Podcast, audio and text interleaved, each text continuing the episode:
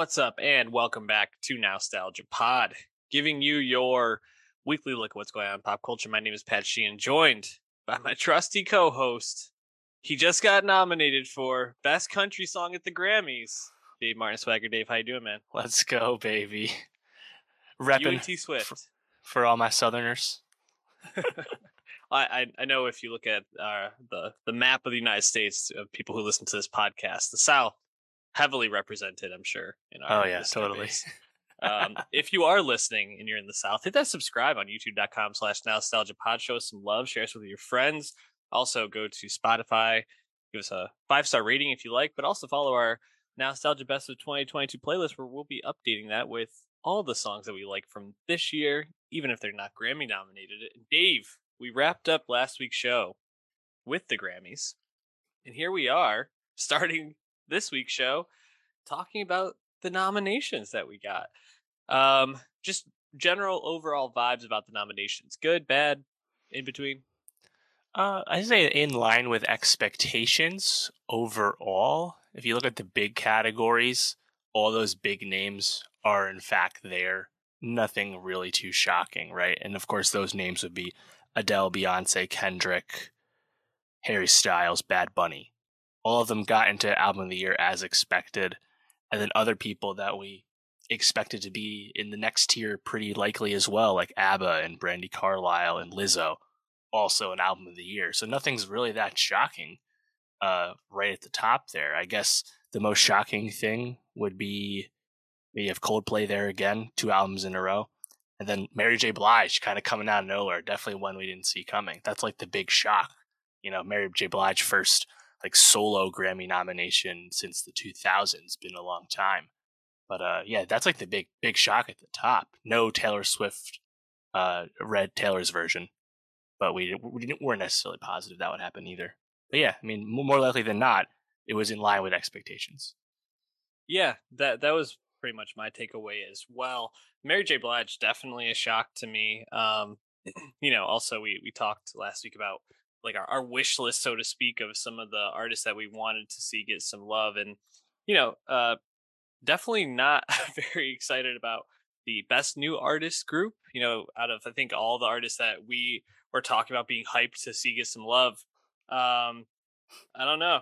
Latto, I guess. That's it. who, who are we excited for in that category, really?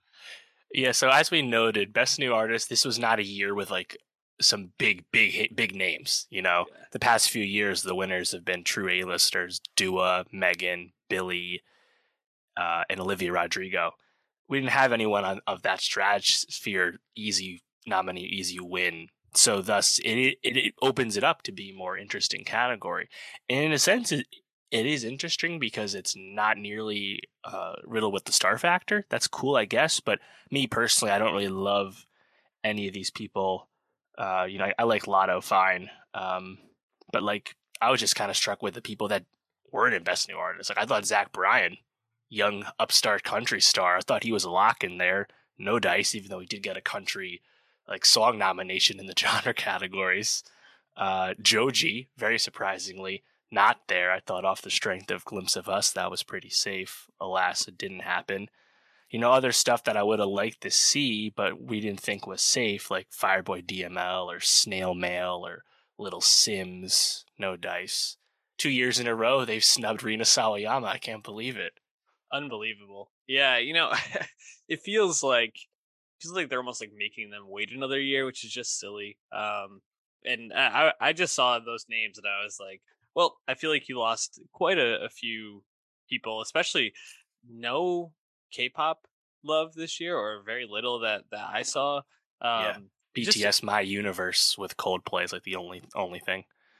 It felt like the Grammys kind of went back to being the Grammys, you know, just being like, ah, these are our artists, these are the people we ride for. We're kind of uh, finding the the people that we think you should be listening to, like the the Mary J. Blige album. I mean, sure, I'm I'm sure it's a perfectly fine album, but really, like, we needed to give Mary J. Blige this this love right now and we could be highlighting some younger artists or yeah. some up and coming art. It just doesn't really make sense to, right. to, to do it in terms of what the Grammys are as a show right now. It just feels totally.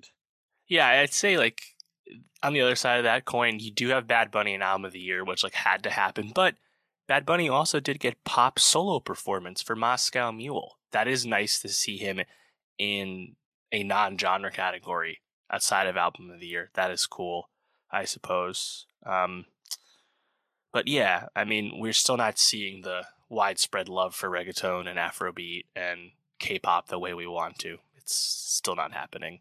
Yeah. And unfortunately, there are other categories where it looks like there's, you know, just clear step backwards, you know. Uh, step forward, I would say. If you look at some of the rock categories, you have Turnstile represented, which is one of those like uh, very ascendant uh, hardcore bands right now, one of the most talked about, but also popular like rock bands of recent time that aren't super mainstream. Those are pretty inspired nominations, I would say. Of course, in rock album, you do have Machine Gun Kelly's second rock album, Mainstream Sellout. Uh, honestly, just gives me a, a, chuckle, honestly, to see him make breakthrough with his uh, lesser rock album compared to his first one. But I mean, rap was a clear step back in terms of best rap album. That was, I mean, I, am always prepared for disappointment given the history of best rap album, but I mean that that really failed to meet my low expectations. Good grief. Yeah, I was completely um like disappointed with the rap album, and honestly, just to even circle back, like I thought there were some nice nominations in rock. I was really happy to see um, the uh, like the war on drugs get a nomination although for best rock song i mean no one's no one's saying harmonia's dream is the best rock song of the year sorry. Um and it, it was also nice to see um the uh the nomination for the devil on the sofa from spoon. Yes that was cool. definitely. um but you know you look at like best rock performance right it's all old heads except for IDLES and turnstile which turnstile is a pretty cool nomination. Um, but yeah, most of most of this I was just kind of like, yeah, this is just same as they ever was with the Grammys. But yeah, talk to me about rap. I mean, what happened here?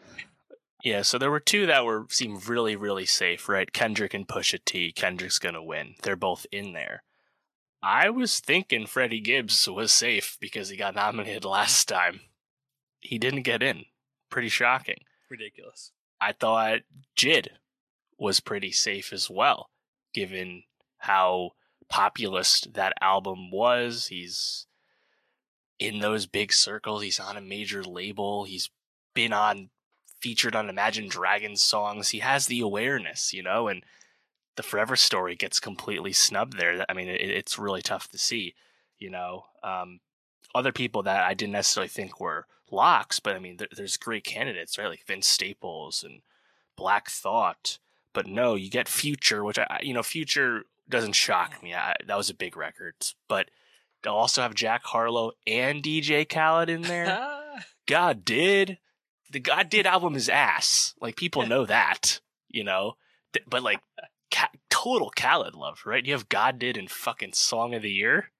Are you kidding me?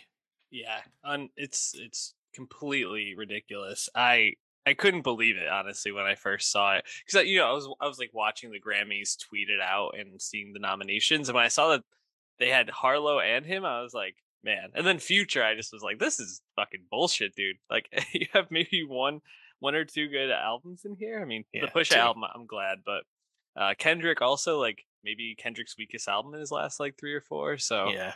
just like uh a bit of a slog and even looking at like rap song like what's the song there that you're really excited for? The heart part five? Just kendrick?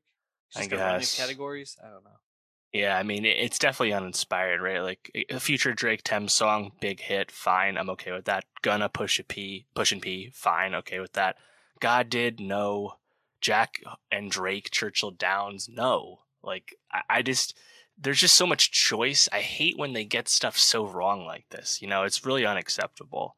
Um, you know, surprisingly, uh, Nicki Minaj, Super Freaky Girl, after all the controversy of what category it would be in, doesn't even get nominated in any category. Kind of funny.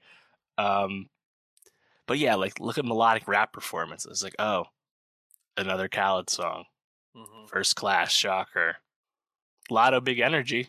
I'd ruin for that song, honestly but uh, rap performance has by far the surprise of the rap uh, nominees, which would be Glorilla, FNF, out of nowhere. You know, one of the biggest, most surprising viral rap songs of 2022, have the Grammys be, actually be on the ball in that manner, nominating a brand new female rapper from Memphis. That's actually like insane, and that's what we'd love to see in the Grammys post uh, nominating committees era, you know. But the fact that the same year they nominate Glorilla is the year they completely over nominate DJ Khaled, you know, it's just like you, it's it's both ways. It sucks. It's always like two steps forward, three steps back with the yep. Grammys. It's really unbelievable. Um, just a few other cool nominations I thought going back to rock. Uh, yeah, yeah, yeah is getting some love. Mm-hmm. Um, mm-hmm. They got for uh, best alternative music performance with Perfume Genius for Spitting Off the Edge of the World, as well as best alternative music album. First with, nomination for Perfume Genius as well. So that I thought that was pretty cool. Um, and yeah, just you know, we, I mentioned at the top when I was uh, introducing you, but Taylor, she got her four nominations, man. She still got four nominations at these Grammys. She's a machine. Even in the year she's not really producing her top tier stuff. It's crazy. Mm-hmm.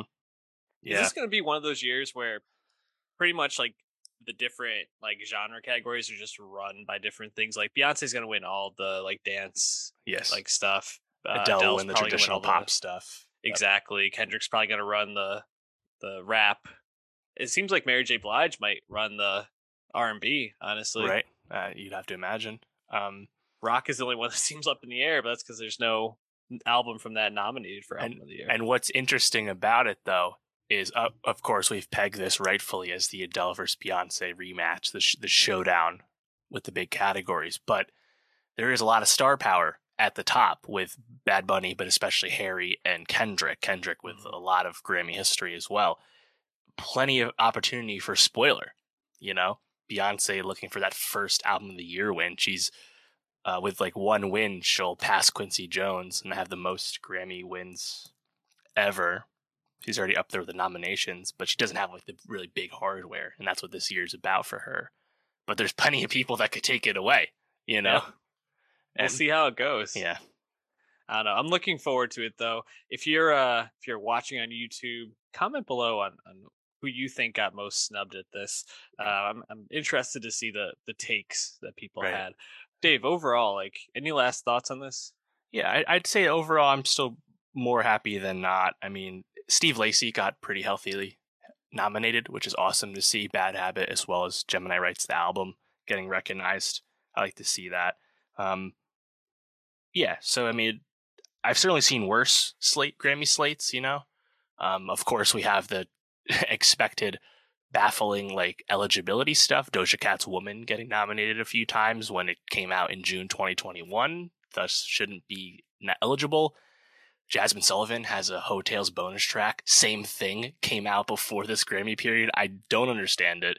And when people explain it to me, it's not convincing. but Grammy's get a Grammy. Yeah, it's uh they they always seem to somehow put their foot in their mouth. So they're, they're never going to change, and we love them for that. Anyways, let's uh let's talk about some new music that'll be in the next Grammy cycle. We're going to be starting with Christine and the Queens. Um, yeah, Christine Queens is a a, a group, or a, I guess an artist, as we're talking about. Yeah, uh, Heloise Letissier, um, who I think we've we've really appreciated their work, and I think um, as we've talked about on a few of our end of year podcasts, there are moments when Christine the Queens really captures us and we is really impressive music wise. But I I think we've kind of been waiting for that one project that really like blows us away, or at least I feel like I have. Yeah, know, like an up and coming name, but waiting for them to really establish themselves. Do you feel like on this this newest album, uh, Red uh, boy, good luck reading this one. Red Car, Les Adorables et Toi. I think. Yeah, I, think I, I nailed that. I want to um, pronounce it. I want to pronounce it like in with Spanish. You know, like yeah. adorables etoles, but it's not. It's French. it's definitely French for sure. Um, do you feel like Christine the Queens has finally established himself? Yeah, uh, that's a that's a great question. You know, as you alluded to, we both loved People I've Been Sad, one of her 2020 singles off that La Vita Nuova EP. But this is the third Chris album. First one since uh, 2018's Chris. So I think there was a lot of hype anticipation for this though, because Christine the Queens has gotten even more uh, awareness as an art an artist like this can. You know, not a mainstream artist, not making you know populist stuff at all, but through an association with people like Caroline Polachek and Charli XCX, getting an awareness on the internet in these more avant-garde pop spaces. So there was a lot of people looking for Red Car, I would imagine, and I certainly was. But man, I really struggle with this album, to be honest. There was a few moments, but it's not about the language barrier because you know she's was uh, he sang in a uh, French and Italian on the last one, but it has nothing to do with that. It's just I I just found this one a bit bit formless, a bit uh tough to grasp. Honestly, not that the sonics are the same, but the feeling I had reminded me of Perfume Genius's last album, which yeah. felt very high concept but almost impossible to grasp. So while I, I appreciated the listen of Redcar, I had a hard time really getting into it. So I had a similar experience, and is actually interesting to hear you mention Perfume Genius because I, I think I didn't feel like it was quite to the level of, of, Perfume Genius's last album, but I think the vibe overall reminds me of Perfume Genius's last couple albums. Um, and I think there's some really great songs on here, but then a few that just felt a little bit listless and a little bit like I, I don't know if uninspired is the right way to say it. I, I guess maybe just like undercooked a little bit. Like I was waiting for some sort of flourish at the end to really like drive drive something home, really like take it to the next level, and it never really quite did that for me. Um, I I think the songs I tended to really like gravitate towards were the ones where I felt like her or his vocal performance was really like capturing me. Like uh, the second song, "To Say Say Quila me, fall. I, I totally mm-hmm. butchered that. I apologize for my French. Uh, not a French speaker over here. Um, I mean, Hel- Heloise is just absolutely ripping it on that song, and the drums are driving that, and there's this like passion and this energy behind it. Mm. I'm like, oh, this is exactly what I was hoping for. Really set me up to think the rest of the album is going to be that way, and uh, you know, just a few songs later, uh, Rien dire, I I felt like I wanted to fall asleep and just start skipping through. So it's it was definitely up and down for me. I'm glad that yeah. you felt the same. Tell me about the moments you liked though. Yeah, so I enjoyed towards the end Looking for Love, one of the few English titled ones. I think the, the drum tempo on that was a welcome change of pace. Hmm. You know, some of the other Christine the Queen's music is a bit more pop leaning. And Redcar really gets away from that and is more about this like kind of grand operatic build. Uh, it's very much in concert with the live performances he's been up to over in Europe, which have been getting pretty strong reviews for the kind of extravagance that they're bringing out to the live show, you know, experience. But just as like an album, you know, I don't know if it translates that well, but looking for love, I enjoyed, and also uh, uh, toward even after that, Combien de Temps, I thought was pretty yeah. good as well just because like some of those moments like, they they kind of grab you because they just sound like they have more personality and like energy than some of the other stuff and like I have a hard time sitting with these kind of like long building albums that don't have those flourishes as you said they don't have that like those like flash pan moments that really grab you and bring you back in to the listen so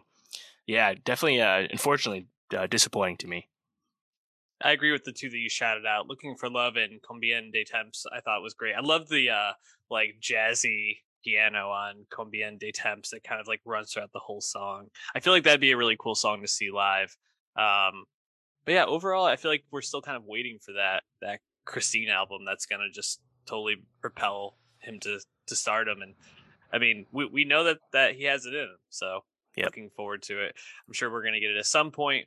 Well, let's keep it moving, Dave, to our our friend WizKid.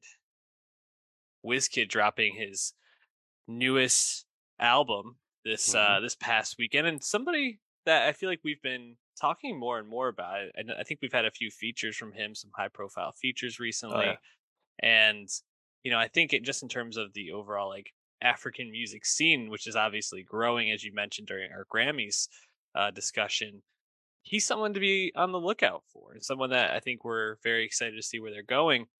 But this uh this newest album, I gotta say, I didn't love it. I similar Mhm. to uh, the last album we talked about, Christine and the Queen's uh, album.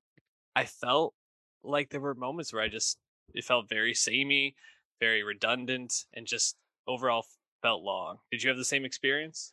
Yeah, yeah, I I did. I, I didn't really care for this new WizKid album, More Love, Less Ego, his fifth album, first since 2020's Made in Lagos, which was the biggest album of his career.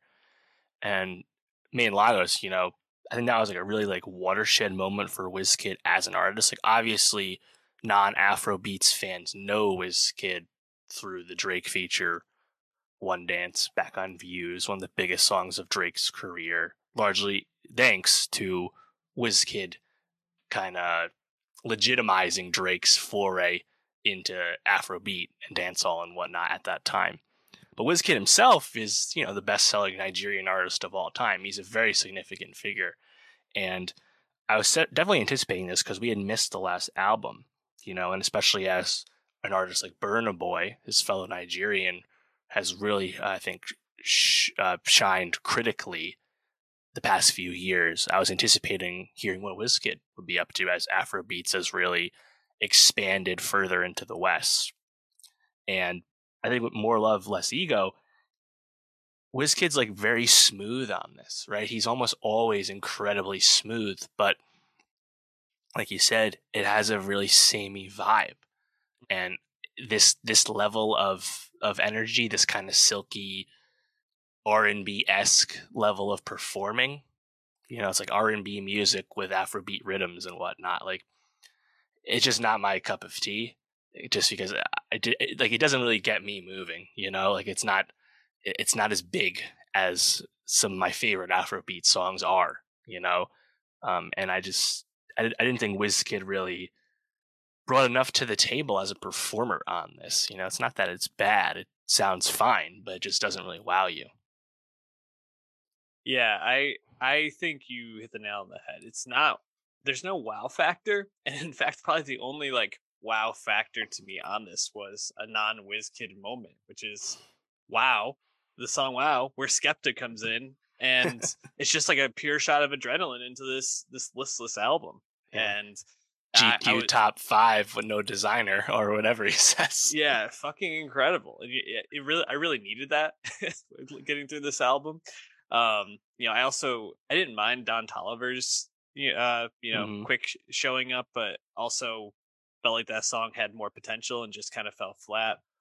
Just even the the drum beat, and like you said, it's uh, obviously hev- heavily Afro beat, and there's a specific style to this, but there's very little switching up.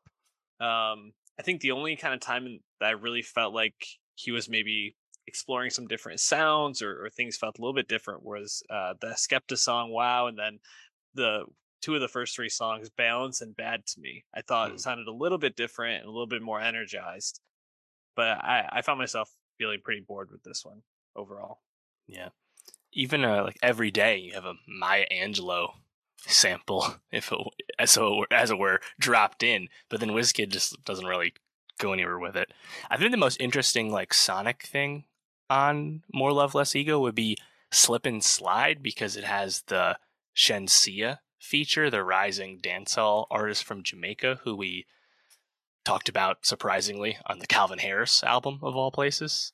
You know, I think that that that kind of idea of bringing uh, Afrobeats with dancehall is fun and, and cool to hear that genre mash, and it's kind of like a brief moment on More Love Less Ego. That's like, oh wait, this is something at least a little bit different, you know, for a, a brief fleeting moment before it gets back to kind of WizKid just just kind of chilling on this, honestly. So yeah, definitely not my favorite, and I mean it doesn't even compare to the Burna Boy albums of of No. recent years. Not even close to me. yeah, it's tough to have this kind of be in the same genre as as Burna Boy. I guess it's a little bit different. Like this is way more R and B, but man, it's just not nearly as exciting. So Yeah. tough to live, live up to Burna Boy though. Anyways, let's uh let's keep it moving to uh someone we were just talking about a little while ago, Glorilla, Grammy nominated. and now with her is this se- second album i guess uh, um, de- major label debut it's debut ep she has two other mixtapes not on streaming uh, it's come it's come uh, fast and furious for glorilla. Really just 2022 she exploded. And to get a grammy nomination right as she's releasing her major label debut is pre- pretty impressive. And I, I think the it makes the title of the album even more apt on a day like today to talk about it because the title is anyways life's great and it's great for our, our girl glorilla because she's completely blowing up. Um, mm-hmm. like you mentioned grammy nominated first uh, like major label debut and a huge song with cardi b uh, it's featured on this album tomorrow too which is on our mm-hmm. nostalgia best of 2022 playlist so check that out i gotta say like i thought this was pretty good i went in having only really heard the Tomorrow 2 song and maybe a few other tracks, and I was pretty impressed with Glorilla. I don't mm-hmm. I don't mm-hmm. know if this is going to be like the the project of of her life, so to speak, but for being not. a first major label debut, uh pretty impressive mm-hmm. I thought. Yeah, no, I agree. You know, and it, it, this arc has been pretty interesting and fun to follow because it's been so quick. Like, on one hand, how FNF blew up really speaks to how music can work these days, where she was teasing out uh, snippets to the song before it was officially released. At the time, really just kind of being known in that Memphis uh, scene specifically, and to have that song really blow up and sustain throughout really the first half of 2022. And, you know, as it goes, her team really telling her to let that song go, don't flood the zone yet, be strategic with it. She was sitting on tomorrow while FNF was going off, and she doesn't put it out, puts it out, and then very quickly gets the the remix version tomorrow too, with the staggering Cardi B feature. You know, Cardi B just at her absolute apex of talking shit. You know, uh, I, I think it's hilarious the Cardi feature. Like just the the things she says as insults on that are so good. What is it like? uh, she tell me she might op, but I don't know her. Had to look her up. Like just so funny, you know. But yeah. Glorilla, through just a brief EP, you know, over the course of this year, I think has like really established herself and her own identity with this music. I think uh, one of the new songs on this EP, Nut Quick, really speaks to I think the appeal of an artist like her because, like FNF, Glorilla is very Memphis. She's very Southern. Yes. She's her and her, her friends, her girlfriends, they are ratchet as hell. That is their thing. That's why FNF and that video exploded because they're just about it. They're very Memphis. And the fact that she got signed to Yo Gotti CMG, staying in that Memphis circle, uh, makes perfect sense. It's a perfect label fit for her. Really cool. And I think she really sustained that again with a new song like Nut Quick and also a more introspective track like Out Loud Thinking, the final song on this EP. So, you know, as we've been saying a lot, there's more and more female rappers, but I think Glorilla already has that kind of identity, specifically in that Memphis scene. And there's now what, like four or five legitimate Glorilla songs already. It hasn't been that long. So yeah, I think she's clearly going to be around uh, a long time. Oh yeah. Yeah, you know, you mentioned that like very southern vibe. Even some of the ways that she delivers lines or says certain things reminds me a bit of T.I. a little bit. You know, like she okay. has this like yeah. drawl, this like deeper Definitely register, has a drawl for sure, for sure, and uh, it's uh just like this intimidating like feeling to her, which I really appreciate. She feels like she she she can go hard for sure, and even the songs I didn't think were like great like a song like F and F, I thought it was still fun. Like I found myself like really enjoying it. Um, and I think that that's a really good sign for her as a as a new artist. That even if she's not making like a top tier hit or like a really well crafted song, she can still mm-hmm. deliver something that's like fun to vibe to and bounce around to. You mentioned a few of the ones that were like stood out to you. I really also liked um, "Get That Money" with Niki Pooh. Mm-hmm. I mean, just the overall vibe of that is great but like I feel like her and Niki Pooh had decent chemistry as well. Nikki brings like a bit of a speedier delivery, but it's like a they play off each other nice, and it has like an old school feel to it. It almost felt like something from like the 2000s bit to me. Yeah, that's a good call. Yeah, I mean, Tomorrow too has been hanging on that like top 10 YouTube chart since it came out. It's there today, you know. Um, So she's definitely finding an audience, and I think she's in great hands with Yo Gotti, who is, you know, we haven't talked about a lot of uh, the CMG artists, definitely more street level stuff, but like Moneybagg Yo has become a huge rapper, you know, and even people that aren't signed to Yo Gotti, like the late Young Dolph, like there is a huge appetite for Memphis rap the past 10 years. And I think she's just going to slide right in and just very quickly become like one of the stars of that sub scene of Southern rap. So very exciting. And, and really hats off to the Grammys for recognizing the success of FNF and, re- and honestly nominating a brand new artist. Like that's actually really cool. Uh, completely agree. Uh, sometimes they get it right. Anyways, we're gonna go from someone making their major label debut to somebody who is well, well, well established in this rap game. 49 years old, Nas dropping King's Disease 3. Dave, how does he do it? How does he fucking do it? Album 16, baby. Let's How? go. Like he, he sounds like he did like 20 years ago somehow. It's it's I know. crazy. I mean, specifically, this Nas run is, is incredible. This is the fourth Nas album since 2020. The Three Kings Diseases, as well as the surprise album Magic, which came out on Christmas Eve 2021, which we didn't actually review because it's a terrible time to put out new music. But um, this run of Nas making four albums in a row with Hit Boy on the on the beats, like Nas just feels so refreshed and energized and as good as ever. You know, definitely as good as you can expect a you know a OG rapper to sound. You know, and I feel like we've been saying that a lot lately with the love we had for the Black Thought and Danger Mouse album. But Nas, I mean, I think really bringing it, and oh my god, I think like this run from Nas, these four albums in two years or two, three years, even makes the Kanye mishap with Nasir sound even worse in retrospect because of how much Nas still had in the tank Yeah. and what a what a producer that was actually in sync with him pulled off in Hit Boy, you know. Uh, anyway, not to talk about that. Not Nas sounds great on King's Disease three. I wonder Do you think this is a trilogy capper? You think he's gonna go with some new titles now? Because he's clearly not slowing down. He's gonna drop more shit. Yeah, you know, I, I was reading a few articles about it and I saw someone like mention like, oh, this is a great cap to a trilogy. And I was like, I don't I don't see why he would stop. You know, like if if this is like a a perspective that really inspires him, why not Mhm. just keep going with it? It's hard to say, I think. Um, but I I was just digging this whole thing from front to back. I thought there wasn't really like a song I, I disliked on it. Maybe a few Yeah. that sounded less uh less in my my zone than others, but man, that that beginning from Ghetto Reporter through Michael and Quincy, I thought was just Yeah. absolute fire. Just like completely Straight four for four. Yep, I totally agree. I, I love on Ghetto Reporter too. He kind of brings up the idea of like the king's disease. He's like, yeah, we all get it eventually. However Yep. he puts it, and it's like, ah, it's actually it's a good concept. Like Nas really sounds like at home in this kind of like elder statesman vibe, just kind of waxing poetic about stuff.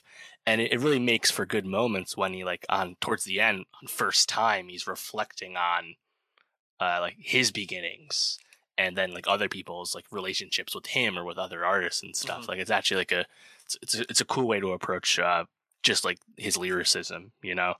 Um, but yeah, I agree. Ghetto Reporter, legit, Thun, and Michael and Quincy, just a lot of heat there. And like, the Hit Boy beats are always very lively on the on these albums, and Mhm. uh, just really sounds right at home on them, you know. Um, Michael and Quincy, I love the line, uh, "Gang members got nothing on these congressmen," you know classic Yep. stuff right there.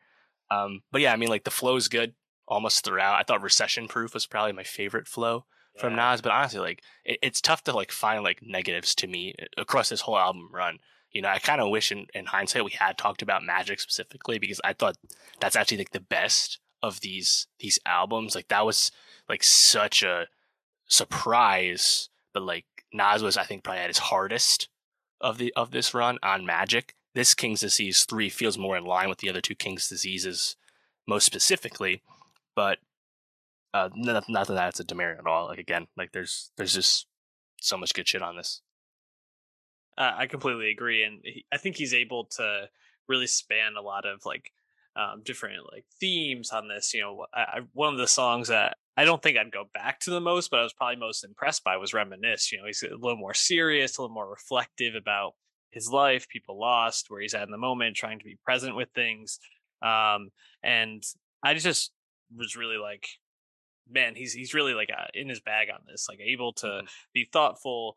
Um, I loved one of the first songs. I can't remember which one because I was listening to it in the car and wasn't able to write it down. But he starts just going through how he's from Queens and then talking about all the different neighborhoods, Brooklyn, Bronx, all of it. And I was yeah. just loving that. He he does that so seamlessly and makes such funny observations with it, but just kind of yeah. like glides over it really well. He's so authentic at the end of the yeah. day. Obviously. You can feel that he's just like he's a Queens guy through and through. Then you get the uh, you know, the the bonus track, which uses mm. that that song that was the walkout for the closer, right? For Edwin Diaz. Oh fuck! I didn't even catch that. Yeah, the t- uh, trumpet song. Whatever yeah, the trumpet called. song. I don't know what yeah. it is, but he was definitely using that. Timmy trumpet. That, that beat, that. and fucking awesome. Like I was like, yeah, this is how you know he's a Queens guy right here. Totally right. Yeah, that's it. a good point. So yeah, good shit all around. I mean, he's just ageless, man. It's it's unbelievable. Yeah, and I think I think this has been a I think a more common talking point in the last few years, but hip hop hadn't had lots and lots of old heads reach you know reach 50 you know mm-hmm. due to the uh, relative newness of hip hop as a genre of music but now we're getting to that point where we're hearing people go longer and longer you know past what we previously had talked about as like the expiration date for for rappers right and you know black thought and nas and jay-z yeah they're not as good as they used to be but we're hearing more and more artists still really bring it at these older ages. Killer Mike, of course, comes to mind as well. Mm-hmm. So, yeah, uh, great for Nas. Obviously, you know he got his first uh, Grammy win with King's Disease One. Got nominated again with King's Disease Two. I'd imagine King's Disease Three will probably find him right back up there for best rap album, and it, it really is well deserved because it's just it's really hard to pick any holes in this one. Completely agree. Again, check out our nostalgia best of 2022 playlist on Spotify definitely have a few songs from the people we talked about today. Dave, let's let's move to comedy now, where we're going to be talking about Lil Rel Howery. Um, I wasn't I wasn't aware he was dropping a stand up special, but I I do see that uh, HBO has quite a few coming out. I know Chris Redd has one that's I think dropping in a few weeks. Mm-hmm. And that one's already out, I think. Yeah. Oh, it's already out. Okay. Yeah. You got so, Trevor Noah special coming out soon too. It, it, it's funny because I was like, man, I feel like I I am aware of of Lil Rel Howery, but maybe not totally tuned in to his career. I mean, to me, he's he's the the TSA agent friend from Get Out, right? That's who he is in my mind. His literally and, first film role, so it's not not bad place to ha- have be a reference point. Not at all. But you know, you look at um, the work he's done since then. A lot of voice work, cameos, and things. He's yeah. he's working. He's working. busy. And so I think it's a good time to be talking about him. Although I gotta say, I don't know if this stand up special was really something that for me is gonna like propel him to superstardom. Yeah, like th- th- this is not not Chris Rock level stuff. No, no, I don't think so. And I hadn't seen his last HBO special from 2019 live at Crenshaw, so I don't have like a huge reference point for his stand up. He also was a you know a uh, starring role on the Carmichael Show. He played Jerrod Carmichael's brother on that sitcom. Of course, the highly regarded but little watched uh, Jerrod Carmichael sitcom from a few years back. So he he really I think has been like around for the comedy folks, but he's not traditionally like, or at least not like fully in that stand up thing. I think we would rightly associate him as an actor these days, yes. right? You know, like uh, the Free Guy. You know, he had a really big supporting role alongside Ryan Reynolds, you know, last year. Um, and like you said, just in general, he's he's working a lot, you know. Um, and I think this uh, I said it, y'all thinking it special on HBO really kind of comes across as the like like this is for me kind of thing. Like I don't think you would make this special if you're really trying to like propel yourself forward. Like this right. clearly was like a homecoming type special recorded in his hometown of Chicago after he's made it, you know? Mm-hmm. And now he's like a hometown hero. And as you can tell, like by watching the special, like, he just rips right into just stream of conscious observations about his life and life in Chicago and just life as a aging parent and as an aging black person. You know, it's I think it, it, it is relatable to a lot of people, but it doesn't really have like any like formal structure as a Mhm. special. Like he, he was just kind of just riffing and hanging out with his crowd who were clearly really into it. Yeah, and, and you can tell that he's just trying to like uh, get as much out of this experience as possible, just the way it ends. You know, he doesn't really have like a closing joke or anything. He just kind of is standing there, and he even admits he's just taking it all in. And uh, it, in some ways, it's very endearing. I think that's that's something about him is he has this like he has this his laugh, but just like his overall vibe is just very Yeah. like kind but funny and definitely like sharp, but not in any way like uh, uh, offensive or abrasive. You know, he's he's pretty palatable in almost everything he talks about. And even when he's like making these observations, you know, I, I didn't feel like he ever made anything that could really like offend anybody or was gonna like turn anyone Mm. off. A lot of it's just kind of like, yeah, kids these days, like they Right. aren't they aren't that that great. I don't really understand like why some girls like the boys that they like. It's like, yeah, I, I agree. sure. I don't know. Who who's gonna argue with that? I guess you know. Yeah, I, I guess the like the, the prickliest thing he probably talks about would be uh, Will Smith, Chris Rock at the Oscars. Yes. But even there, like he doesn't really go in a, you know, uh, anywhere you wouldn't have thought. I think at this point, like the the battle lines have been drawn on on that that conflict, and people know the various viewpoints at this point. He doesn't really shed any new ground there, which is fine. Like I thought he was kind of funny talking about it. Um, I think for me, the funniest the funniest thing he was probably talking about was when he was just basically shitting on kids Yeah. and like his relationship to both his kids, but also like the kids in in the orbit of his kids, you know, stuff like that. Like that was probably funny, the funniest stuff to me. But yeah, I think uh, again, like I like him as an actor. I think he brings his acting appeal into the special at times. He's really good at delivering like a high pitched voice, and yes. like it's it's a part of his laugh as well and he can bring that into his comedy when he does like impressions and stuff you know but Mhm. ultimately like yeah i think i think this was just kind of a vibe and it's i like lil rel but i don't know if i love him as a stand-up, which is totally fine he's an actor and it, it's interesting to see him drop this this weekend and and then to have Chappelle doing SNL and basically getting to do like a 10 to 15 minute stand up routine at the the top of the show where Hmm. he's he's pretty offensive you know at least to to certain people um he uh definitely is controversial uh comments on Kanye and on Jewish people it's it's just a such a stark contrast um and Yeah. uh it just I think really even highlighted more for me how Lil Rel, you know, th- this was a pretty safe thing, and, and just I think, like you said, something for him. I agree with you on the the um, commentary about the kids. I thought that was definitely my favorite, as well as I like the Chris Rock stuff, just because I, I had the same thought when I watched it. Like, why did he just like stick his face out? You know, like just really had no no belief that it was ever going to happen to him. Like, you just gotta stand there rubbing it pretend it doesn't hurt so good. Um. Anyways, let's uh let's move forward from Little Rel because I don't have much more to say, and onto something I think we have a lot to talk about, which is Atlanta season four wrapping up as well as the series wrapping up. yeah It's over, man. it's Atlanta, over maybe one of the like most influential uh television, but I think just overall like media projects of our lifetimes. I'd say. Is that is Yeah. that a fair assessment? oh i would say so i think it's clearly like a pantheon series mm-hmm. and had a really big impact on television, specifically what can be achieved in the 30 minute traditional half hour format that is associated with comedies.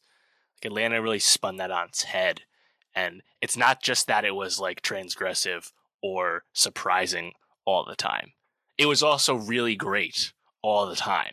You know, it's not just like a participation medal, thanks for being different kind of thing. It was also awesome but you also didn't know whatever was going to happen.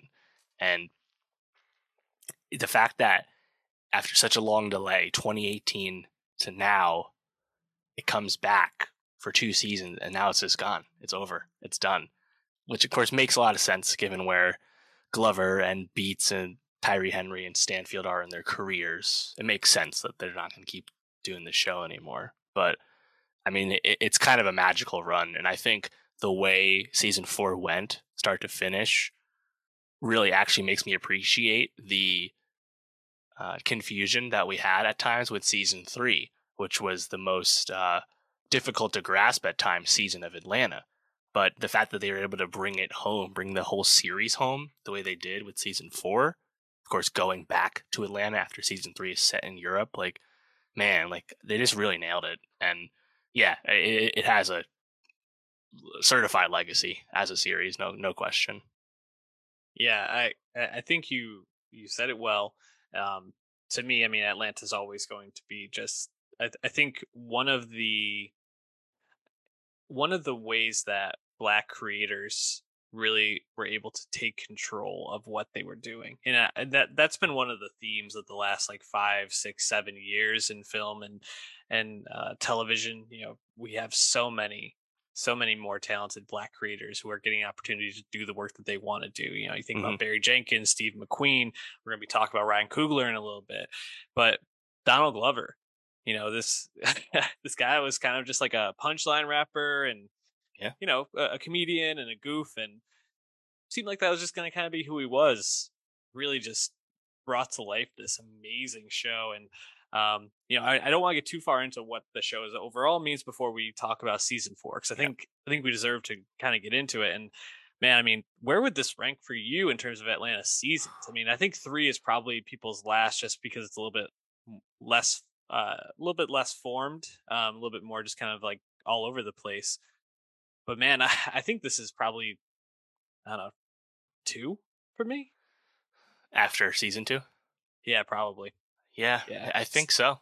Honestly, like some of the best episodes of Atlanta are in season 4 mm-hmm. You know, like they just know exactly what they're trying to achieve, and they really nail it. Like you said, like Atlanta got a lot of attention for just like seeing Donald Glover and Stephen Glover and Stephanie Robinson and Hiro Murai, seeing that creative quartet bring something so unexpected to the fore that is also about the black experience, specifically like how black people feel about how they are perceived like in society, you know, and it's such a granular show, but it still really knows how to like surprise you with how it gets to its its comments, you know, and the the fact that like they were able to pull off this with FX and really get them to allow them to go this route, you know, it's not what you expect. It's not about Paper Boi grinding with his rap career.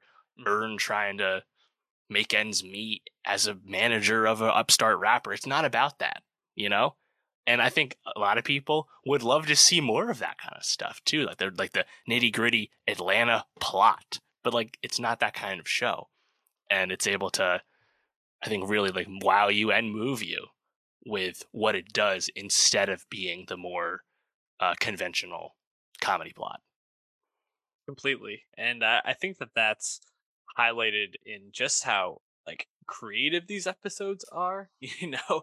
Like i think about work ethic right where you have Zazie Beetz with uh you know the the, young actress I, I forgot the young actress's name but playing lottie their their child oh, yeah. uh, you finally see lottie right it, now that she's I, aged up a bit it, and she's you know with her mom on on set Van is taking a, an acting job as like a uh, even though like fifth or sixth person yeah. in the scene and right. just to kind of make a little extra money.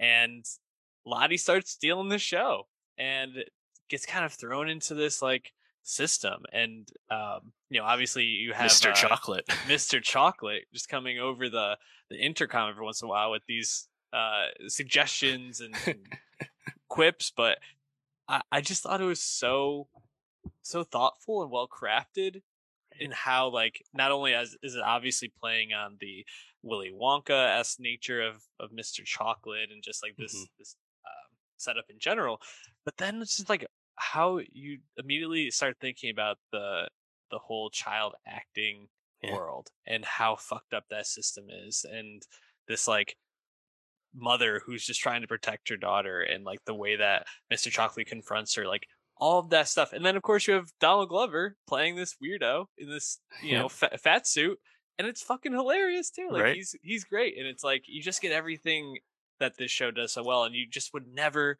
think of something like that. You just would never think of it. It's on top of all that, it's a riff on Tyler Perry movies Yep, and how they uh, interface with broader black culture and how it's consumed by black people and what it's saying about that. You know, it's there's so much going on once again. Yeah, w- when, with when that. Mr. Chocolate says to her, like, "You are a Mr. Chocolate, like girl or whatever it is," like you know, Right. he he frames her as one of the characters, and it's just so so well done. Um, another one that I thought was great was Born to Die, right, where you have, or sorry, um, light skinned Ed. Um, I, I, want to talk about Born to Die too, Yep. but how light skinned Ed, you know, sets- Amazing. sets Earn right into this this world with his family again, which you know you don't you don't typically get to see him interacting with his family, but you know it puts him in church, has him interacting with his his parents, like their their family dynamics and all Yep. that stuff. You get to see his dad at the mall talking Yeah. with the Isaiah Whitlock Jr. Amazing. incredible and it's just like you take this pretty simple setup in a way you know ernest going to going to church with his mom and it just goes in so many different directions and has so many funny moments and it's like you just never would expect it to work on so many different levels and it always has something more to say but you can also just kind of watch it and just like enjoy Mhm. the like ridiculousness of the situations Yeah. His his aunt in that episode was so fucking funny dude I know. Like, ask him where he is. and then and then when the grandpa's like, "I'm in Egypt," and she's like, "What did he say?" Like, oh my god, so good. Oh, man, We've I been here for two that. weeks. so good, man. What were the episodes that that stood out to you most? God, honestly, I love them all. Um, like how we talked about work ethic, I think kind of a similar commentary is found in episode eight, "The Goof Who Sat by the Door." Yeah, We get the return of the fictional television broadcaster BAN, of course, BAN, one of the signature episodes of of season two, featuring uh, Alfred. This time around, it's an episode like a season three. We don't see any of our core cast, and it's framed as a documentary, a fictional documentary about a uh, black animator who rises to become the CEO of Disney, and the the journey, the rise and the fall of this figure, uh, Washington something. Uh, he is actually like a, a parable for uh, you know greater greater society and how certain people are treated. And I was like, wow, like the fact that they can like just kind of pull off something like that that's so abstract, but also so so pointed and specific about what's actually trying to say. And of course, it's done in such an awesome way where it comes across as a very convincing documentary with talking heads and archival footage. You know, it's like pretty awesome, pretty spectacular. man, they get fucking Brian McKnight and Sinbad to just hop on for like a few lines here and there and just deliver some of the most ridiculous stuff. Um, you know, when he was saying that they were having like he was just having random people come up to his uh Thomas Washington CEO office and it was like we were up there with like Michael Jordan and like you know like uh R- Rick James and stuff and it's just so ridiculous like this this guy who's making a goofy movie but just like this rise to power and um you know I've- this has been pointed out this is one of the episodes i think has gotten the most attention from this season um not only for um its its uniqueness and its pointedness like you said but also because this was the third to last episode and they just were like we're gonna we're gonna do something that has nothing to do with any of the characters involved in this show and it's such a swing and such a choice and it fucking crushed it uh so inventive Mhm. um but how it how it kind of mirrors uh sam greenlee's uh, novel the spook who sat by the door and then the Mhm. film adaptation um just so creative and thoughtful i thought that one was fantastic and so funny you know like it's just so ridiculous to see but also the way that that they talked about the goofy movie and how that relates to the the struggles of, of you know black black people in america and black families it's uh Yeah, Black really fatherhood. thoughtful Yeah. completely completely surprising um you know we we talk about these like sh- these episodes that feel so out there and unexpected but then you do get some more down to earth ones like snipe Mhm. hunt where yeah, you know Oh you just have gosh. Earn and Van and Lottie out in the woods and camping. yeah, camping, parenting, um, trying to figure out what their relationship is, what their life's gonna be. You get maybe the the best Donald Glover acting moment of the whole show with his Yeah. mo- his speech to Van at the end of the episode, where he's crying and really pouring his heart out to her and explaining why he loves her and why he wants to be with her. Thought that was completely moving. I thought him and Zazie Beetz just completely Yeah. crushed this episode.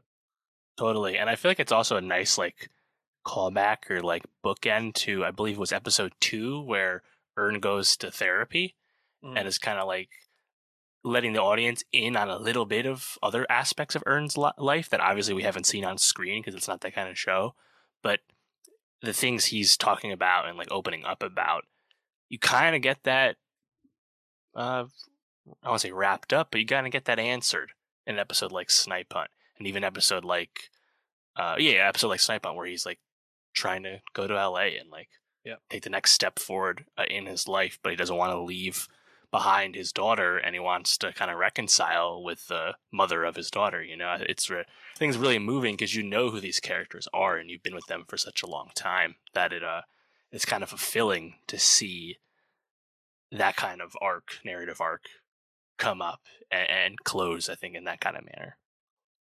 Completely uh and you know you you get these narratives that run through the show but even through the season right? So you had the the crank that killer in Uh, so fucking six funny man. So hilarious. Just the overall like idea but then like also incredibly like intense and action filled when with the shootout in the mall and everything. I thought that was fantastically the done. shoe man. Yes. but then then how that that idea of the crank that killer leads Alfred to Yeah. get this safe safe farm.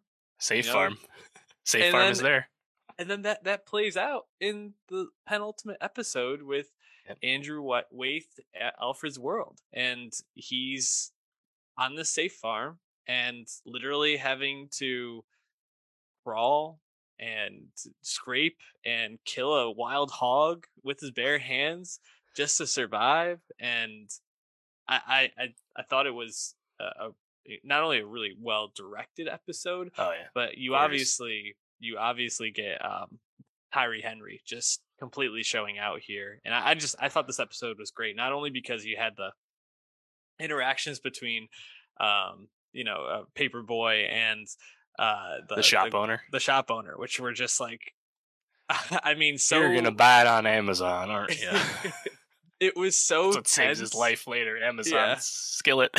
Incredible um just so good but then also just you know the the overall like themes of it i thought were really fascinating especially for a penultimate episode and kind of following the like o- overall arc of alfred as a character i thought was great Totally. It's also getting a nice nod to, I believe, season two again, where you have that one where Alfred's like walking in the woods and it's like calling back to like his family past. If I remember Mhm. right. Like, yeah, it was awesome.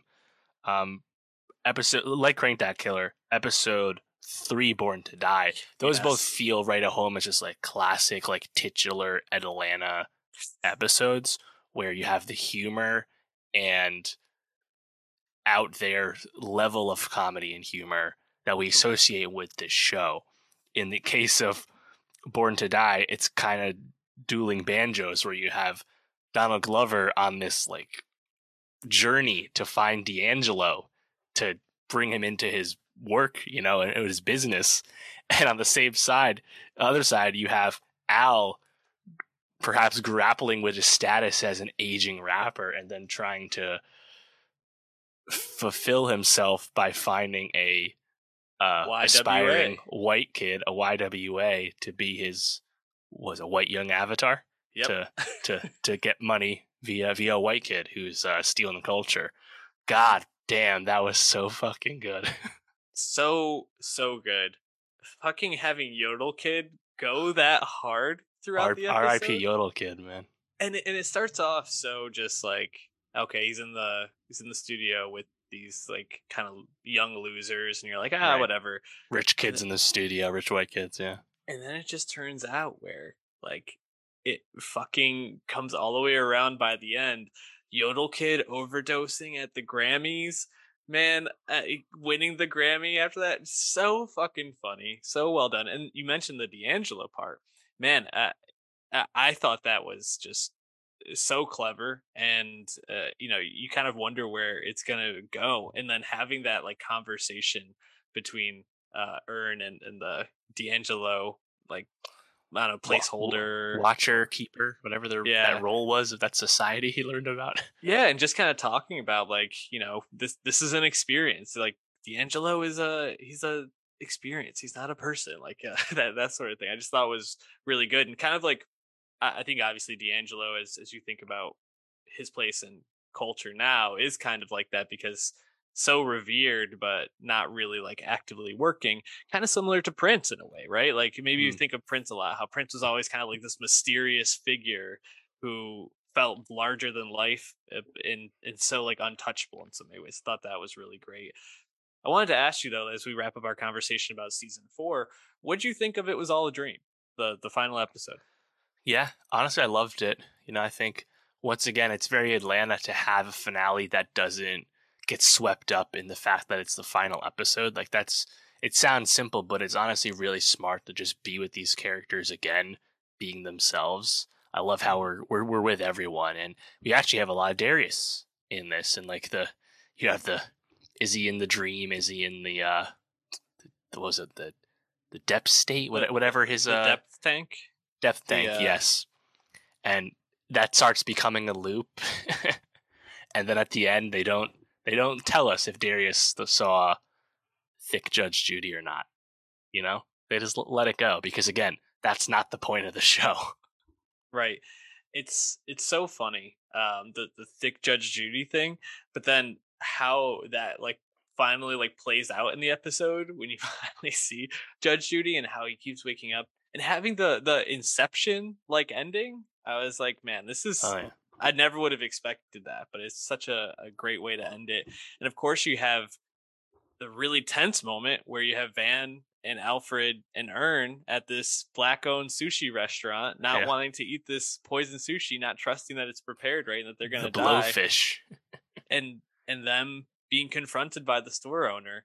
And then you just have Darius coming out right. of nowhere to save the day. What a fucking moment. And what like a great like way to end the show with them all just like driving that pink Corvette. I was like totally. And it, it so again it's it's it's like the Mr. Chocolate stuff where it's like you have this juxtaposition between this black owned like sushi fusion dish with the Popeyes across the street. And at the end, when Darius rescues them, quote unquote, and they're in the the pink whip, they're eating Popeyes. Yeah. You know? And like it, it's kind of an awesome microcosm for like yeah. everything we love about Atlanta as a as a show. So I'm, I'm already I'm already sad it's gone, but me too. I love these four so much, and they have been winning all of them. You know, like Lakeith smashed it in Judas and the Black Messiah. Brian Tyree Henry's been an amazing supporting character re- recently. Mm-hmm. Donald Glover, we know he has carte blanche to make whatever he wants, so we'll we're eagerly awaiting what that is. And Zazie as well has been a strong supporting role uh, character recently too. So can't wait to see what's next for them. But also, how about Hiro Murai? You know, he hasn't oh, been yeah. super active outside of this show. He's been up around here and there. Stephanie Robinson's been doing tons of stuff. Of course, very involved in what we do in the shadows. She'll be a comedy force for a long time. But Hiro, you know, who knows what's what's up up his sleeve uh, I hope whatever it is, he continues collaborating with uh, Donald Glover because they, they seem to really have some, something right. there creatively, which is great. Um, yeah, I mean, I mean those those five, right? Uh, Donald Glover, Lakeith, Tyree, uh, Zazie, Hiro are, are the, and I guess Stephen Glover too, because he was so involved with the writing, and then Stephanie Robinson as well. So I guess those like six or seven are like the yeah. ones that are going to be remembered for this show and just created this amazing amazing thing. You know i i wanted to ask you like what are the episodes do you think about atlanta that you're always going to come back to? Teddy perkins yeah immediately comes to mind.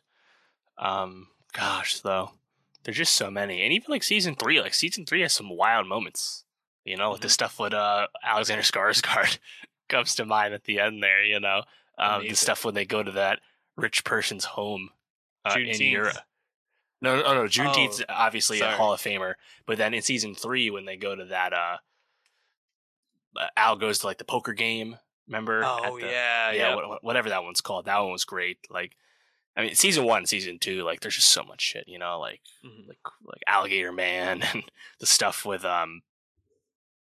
The the barber shop, Champagne Papi when they go to Drake's house. Oh my god, yes. dude, so good. Moneybag Shawty, like that. Uh, Dar- Dar- uh, Darius, character. Yeah. Oh my god. Uh, no, sorry, not Darius. Oh, what's his name? Um, the guy who uh, gives Earn um credit cards that are uh, that are skimmed. What's his name? oh fuck! I He comes forgot. back in the beginning of season four. I Um, know, I know. Oh, man, I'm forgetting. You know what I mean? Yeah, yeah. Like Man. his stuff was great. Uh, there's just so much shit. Honestly, like there's so, So much much to, you know, like there's so much to look back on about it. Like that's what I mean. Like the breadth that this show accomplished as a 30 minute comedy series is is like just doesn't compare to anything else. Yeah, it's it's one of a kind, and I think as we talk about more shows that are going to be uh, hits in the future, kind of in this vein, it's going to be one that we consistently are referencing back to as an influence and something that just totally reshapes television, hopefully, and and create creativity in this realm. So, man, uh, like you said, sad to see it go. Um, who who do you think is like the big winner from this? Because all, all like the, those four, their star has all completely propelled forward.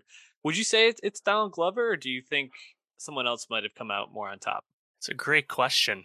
You know, I say it all the time. It's the best thing Donald Glover's ever done. Yep. But he had a lot of attention already. He had a lot of chances and opportunities. And Lakeith, Lakeith was uh in short term twelve. He wasn't out of nowhere as an actor. I think Brian Tyree Henry is the biggest like riser. Yeah. Out of all of these, because he really just ascended himself into like one of the greatest living actors off the back of this show, and is now seeing the roles across film as well. You know, so he's probably like the the biggest like winner from his personal life. But yeah, I mean, I guess like Donald probably rises above all else just because of his kind of unique place in the culture as a creative force that Mhm. came a long way from his early 2010s life as a aspiring rapper and community bit player, you know. So uh, you probably should say Donald, but to me, t- Tyree Henry is like this out of this world, like wh- where he came from to getting to this level. Yeah, I think to that point, his biggest role was on Broadway in The Book of Mormon.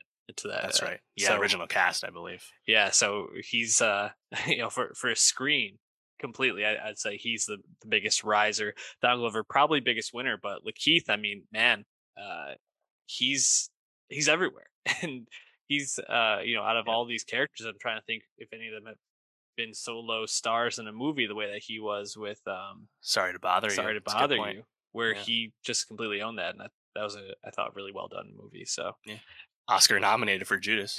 yeah, we're not even talking about Zazie, who you know I think for black females acting right now is probably at the top of most people's lists of who they want to get in their their properties. So pretty cool. Uh, although we are going to be talking about quite a few um, black actresses who are killing it right now as well in a second. So sad to see Atlanta go. Drop us your favorite episodes below if you're watching on YouTube. But Dave, let's uh let's move on from Atlanta for the, last time to Wakanda. Wakanda forever. Um, Dave, uh, if you're watching on YouTube, your background is uh, Namor from this, and uh, I gotta say, Mhm. good call because I did not really like Wakanda Forever very much, but Namor was someone that I did enjoy quite a bit.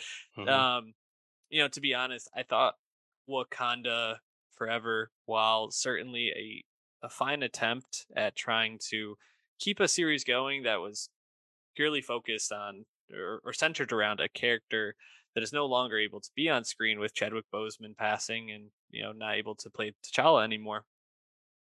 I thought they did a serviceable job of trying to like revive it, but overall just did not really work for me. And um, I think there's some some cool things, but I think overall it almost just felt kind of random. You know, like it like Mm. some of the moments I felt like kind of came out of nowhere and things just kind of happened, but didn't really totally make sense to me. So uh, I was a bit disappointed. Where were you? Where do you stand on it? Yeah, I think that's that's a good way to frame it because Black Panther Wakanda Forever, unfortunately, not by design, out of necessity, has to serve a lot of masters due to the passing of Chadwick Boseman in 2020. Of course, the loss of Chadwick Boseman is really insurmountable. Uh, hard to really state, you know, him as truly, I think, one of like the signature American actors of his time, and an incalculable loss. And to try and make a sequel to Black Panther without him is, you know, like you said, they did gave it their best chance. So as a result, Ryan Coogler and, and Marvel, everyone at Marvel, like they had to re- redo this movie. They rewrote it. Obviously, it has to start off right away with big downer. They have to address the fact that T'Challa is dead. You know, um, very somber vibe in the theater because how could it be anything else? You know, no one's happy that we don't get to see Chadwick Boseman in our lives anymore. You know, it sucks. And unfortunately, like Wakanda Forever, just has to have a lot of downer qualities to it too. On the other side of things, it's serving as a sequel to Black Panther and a new MCU movie in general. It's doing actually a, a fair amount of MCU storytelling setup that I didn't necessarily expect. You know, you have the introduction of Dominique Thorne's new character, Riri Williams, who will, of course, be the star of the Ironheart MCU series later in 2023 on Disney Plus. And then, even more unexpectedly, you have a fair amount of plot with Martin Freeman and Julia Dreyfus. You know, the the Valentina character setting us up for the Thunderbolts film. It's like you have a lot of like MCU like side stories in addition to a movie that needs to be the coda for the loss of Chadwick Boseman and still be a sequel to Black Panther for all those other characters that are still alive. It just there has to be a lot accomplished in this movie, which is a long movie, but it's just a lot of goals for a franchise movie to attempt at.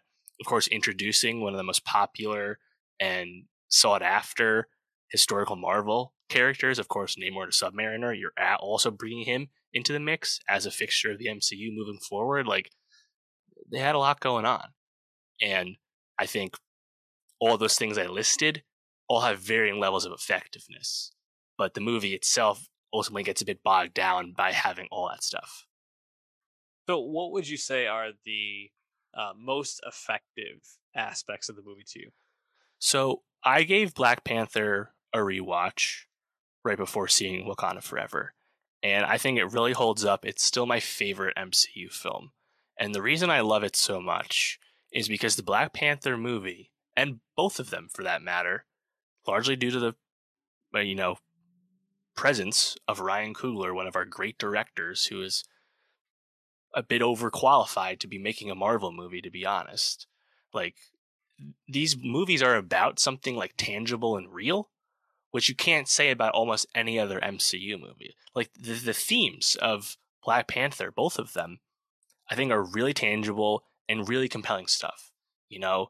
And I love how those themes get tweaked from movie to movie. You know, Wakanda starting out as an isolation, uh, isolationist protectionist kind of country.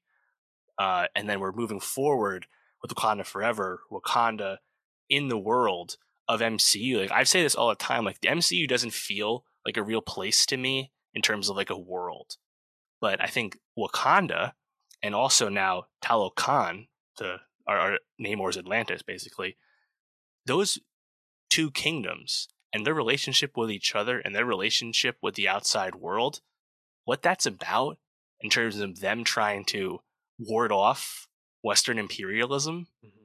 and the overreach of other governments and just taking care of themselves before people come after them. Like that is really compelling and I think really smart way to ground this movie in a semblance of reality.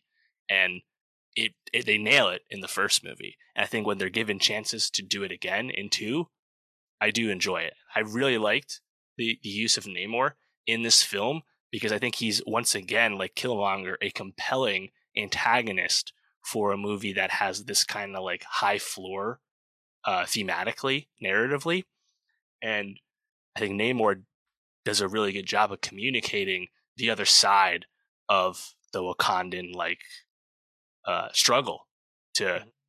sustain themselves as a kingdom without compromising who they want to be and I thought all of that was really strong. And uh, Tenoch Huerta's performance as Namor definitely pretty scene stealing as far as the MCU oh, yeah. goes. I liked him quite a bit. I'm very happy to see him uh, return in the future.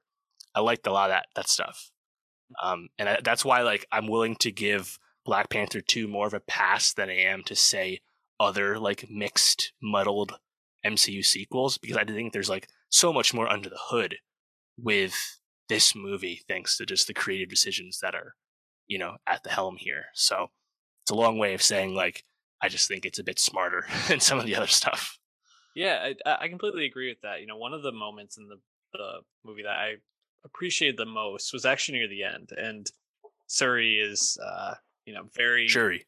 Shuri, sorry, is is incredibly uh, angry and looking for revenge, and she's talking about you know how she's gonna go kill Namor and, and all this, and just like totally defeat his people, and you get Winston Duke uh, as Mbaku, who's like, all right, well that that's your plan, but are we sure that this is really the right plan? Like, is this really mm. how we want to be treating these people instead of like trying to help them or try to like right. approach this differently? They don't need to be our enemies. It's very compelling. Have we ever like uh, other than like the obvious um, Captain America versus Iron Man, like two perspectives on governing, you know, superpowers and, and yeah. the roles of superheroes. Have you ever really had any like thoughtful introspection or like conversation in the MCU about like what they're actually doing a lot of the time and like if it's actually like the right way to go about things. I don't really think so. Yeah, maybe some of like the Sokovia like stuff here yeah. and there, but it's not given the, the, time it deserves to be thematically rich.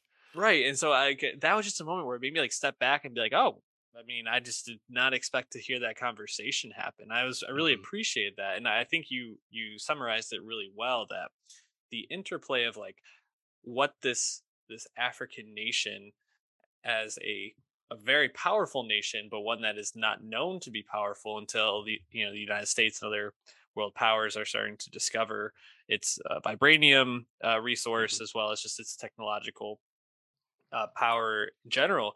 I think is really like a fascinating thing to explore, and I think I, I agree when when you get some of the stuff where uh, Ramonda goes in front of the I don't even know the UN. I think it was or, the UN. UN, yeah, yeah. Um, I thought that was pretty interesting. I liked that. I think actually a lot of what I didn't really vibe with that much was Le- Letitia Wright as Shuri. I it was it was hard. I think to like totally buy into her experience, and she's she's got a hard hard role, right? Yeah. So right right from the beginning, she's being tapped as like the one who's taking this torch, and that's already a, a difficult position to be in but having to be grieving and yes. angry and frustrated and not really getting to do a lot of the things that she does really well, which is just be like snarky and charming and like chiming in, but having to like kind of carry it. I, I just don't think she was really uh, in the position to do that. And I almost kind of feel like there was a missed opportunity to maybe put Lupita a little bit more at the center of this film and maybe let yeah. her do a little bit of heavy lifting, especially you get this post credit scene where you know her and Chadwick had this child um, that you know they haven't shared with the world or share, mm. even shared with Ramonda uh, at all. And it's like maybe there was more there to explore, and that and that could have been something and let Letitia yeah. kind of be in her bag more. But I don't know. It, it just it, that that part was tough for me for sure. Yeah, yeah, I, I agree. I think Letitia Wright's good in the movie. Um, she's given a lot more reps, you know, in, in, this film, but a lot of those reps she has to be really sad or really mad. Yep. And like you said, she doesn't get to be as funnish and quippy as she was in the first movie, where she was really like a a welcome like antecedent to the the regal grace that was mm-hmm. Chadwick's T'Challa. You know, like she's note perfect in the first one, and I mean it makes sense that she's like set up as our new Black Panther character, and of course they have the the, the son of T'Challa set up for like down the line post you know uh, Kang and everything, whatever, but yeah, I was expecting more of Nakia. I was expecting more of Lupita, no question. And like, it's like, man, it's like we all know how great of an actor Lupita Nyong'o is, and she's sidelined for a lot of this movie. I was really hoping she would be more front and center. Um, she carries some dramatic scenes for sure, but not as many as I was hoping for. Um, which is a bit disappointing, just because. I mean, I, I was not totally convinced that Shuri was gonna become the new Black Panther. Like you see the the the female in the suit in the trailer, the woman in the suit, and you're like, okay, it's probably Shuri, but is it? Because maybe that was just me like being a Lu- Lupita Nyong'o fan. I'm like, nah, make it Nakia, man, that would be sick. They didn't do it. nope, they didn't do it. Um, you know, also uh, quite a few people in this movie I really like that I feel like maybe uh didn't really get to show out. Obviously, you don't have Kaluuya coming back, which hurts. You know, Yeah, I believe that was and- more just that was more to do just scheduling conflicts Yeah. once the movie had to be pushed back after the loss of Chadwick. So yeah, you don't get uh what's his name W'Kabi. You, you Yep. don't get Daniel Kaluuya back, which of course he's one of our great actors, so that is a loss Mhm. for sure. but you get Michaela Coel stepping in. Yes, I had a lot of I had a lot of hope for her character to really like jump off the screen. And certainly when I first saw her, I, I didn't know she's in the movie, so I was like, Michaela Coel, Oh, great nice. look. Surprise, nice to yeah. see you. Uh, didn't really feel like her character really grabbed me the way I was hoping. Um, I, di- I didn't love um, the the new character. Um, what was her name? The MIT student. Oh, Riri Williams, Ironheart. yes. I, I didn't really love that character. Um, Interesting. You didn't like her like different energy, her Americanness. Definitely a different energy and I, actually think in terms of like action the like scene on that bridge was probably one of my Yeah. favorites although i don't understand how there in was Boston. no traffic no one around like don't really understand that but you know cool um I should yeah, I should have I should have went to that that filming. Like that is Yeah. like a very public area. Ye- You could totally be a, on the shore watching that happen get filmed. Like that that was like I was like fuck. I knew they were in Boston. I didn't know they were right there. Yeah like literally right there um although you would you would never be an extra only because you're so tall um It's true. yeah, I don't, I don't fit the parameters. but yeah, you know, I, I think out of all the the newcomers in terms of characters, definitely Tenoch Huerta was yeah. uh, by far the the scene stealer, like you said. Um, of course, it ends in like a big CGI fight near the end, but hmm wasn't as bad as some of them. I thought it was kind of interesting. No, I agree. I think the fight between Shuri and Namor in like the deserty, dark, uh, d- uh, dry area, I thought that was actually pretty good because they do a good job of setting up like that conflict and like why Namor is so desperate to save his people, protect his people, and you understand Shuri's rage and where she's coming from, right? I, I think that that conflict all makes sense, you know. And I was like, you know, them going out on a big boat and having the the Talokan people attack them in their area of choice, which would be the sea. I was like, you know what? They did just enough to make it make sense because, like, now we're, we're we're gonna bait Namor and then we'll take him out, and like we just gotta like uh get our ass kicked until Shuri pulls it off. I was like, okay, they like I think they just convince you enough that that's like a good plan for a uh you know third act fight as we Sure. expect. Um, you know, the CG is a bit uh, up and down uh, yeah, in this one. I, I think you know I was watching, I was like, man, you know, I think it's just like the stuff we've been talking about, how like the CG uh, animation houses are just overworked, and like Yep. the fact that Black Panther two gets delayed, but still probably didn't have enough time f- for post, just kind of sucks, doesn't it? You know, it's like The- I mean, I mean, could look better. It's it's Marvel just having too much dip on their chip, man. Like they're just doing too much. They gotta they gotta slow it down to give these these people some time to really, I think, like craft things better. Yeah, uh, Real quick, I will. I will Oh, say though, like in terms of like too much dip on their chip, I think the use of Black Panther two to introduce Riri Williams was a very effective way to set up Ironheart and get people to care about that series. sure. I like this method way more than putting someone in the series first and then dropping them in the movie. Not that that can't work. Like I'm sure like Kamala Khan will land in Miss Mar uh, the, Marvels when it comes out. Like to me, like this actually like increased my anticipation for Hmm, Ironheart. And I think that is a win, you know, like r- reminds me of Civil War introducing us to T'Challa for the first time and increasing people's already high expectations for the Black Panther film. So Mhm. now if Black Panther Wakanda Forever wasn't as overstuffed, I think the Riri edition wouldn't feel as tacked on as it might to some, you know, because I actually think like that's something the MCU has done effectively before is, you know, that that's kind of like the the the close connected storytelling of the MCU done right is something like that. Um, you know, do you think they're still going to make the Dora Milaje series that they talked about like a year ago? Remember, like they introduced the Dora Milaje and or brought him into Falcon the Winter Soldier kind of randomly, and we know they're going to make a series, so they say. I wonder if that that is still in the cards for the next next plan for these immediate characters. I wonder. I don't think you give Florence Kasumba and uh, Michaela Coel the role that right. you do, and then Night um, as well. Yeah. yeah. and then not not do this, especially you're gonna have um, Kasumba and Coel be romantically involved. I mean, that's that's set up for a television show right there. So I I think they're definitely gonna do it at some point. And if you can get Michaela Coel writing it, I mean, come on, oh, like why why wouldn't you? Damn, that would be sick. I would love to see if Disney would actually like go for that though. yeah. might be too edgy for them. Uh, r- real quick, Killmonger goes back. Surprise, yeah. Did you like it? You know, honestly, I did like it. You know, yeah, I think too. I think it worked. I think it worked. They set they set it up well, and like I love the ancestral plane. I think that shit works so well in the first movie. You know, the score, the Ludwig Göransson drop mm-hmm. when like T'Challa goes to the ancestral plane and like sees his dad and shit. It's epic. It's like Lion King vibe inducing. Like it's so good, right? And this time around, they make it they do it in like an unsatisfying way for the character. I thought that was really smart, really bright, and yeah, get to see Michael B again. Like having just rewatched the first one, like he really is spectacular as Killmonger. To some people, it's a bit of overacting. To me, I think it's just the right note, and yeah, I really like seeing him here.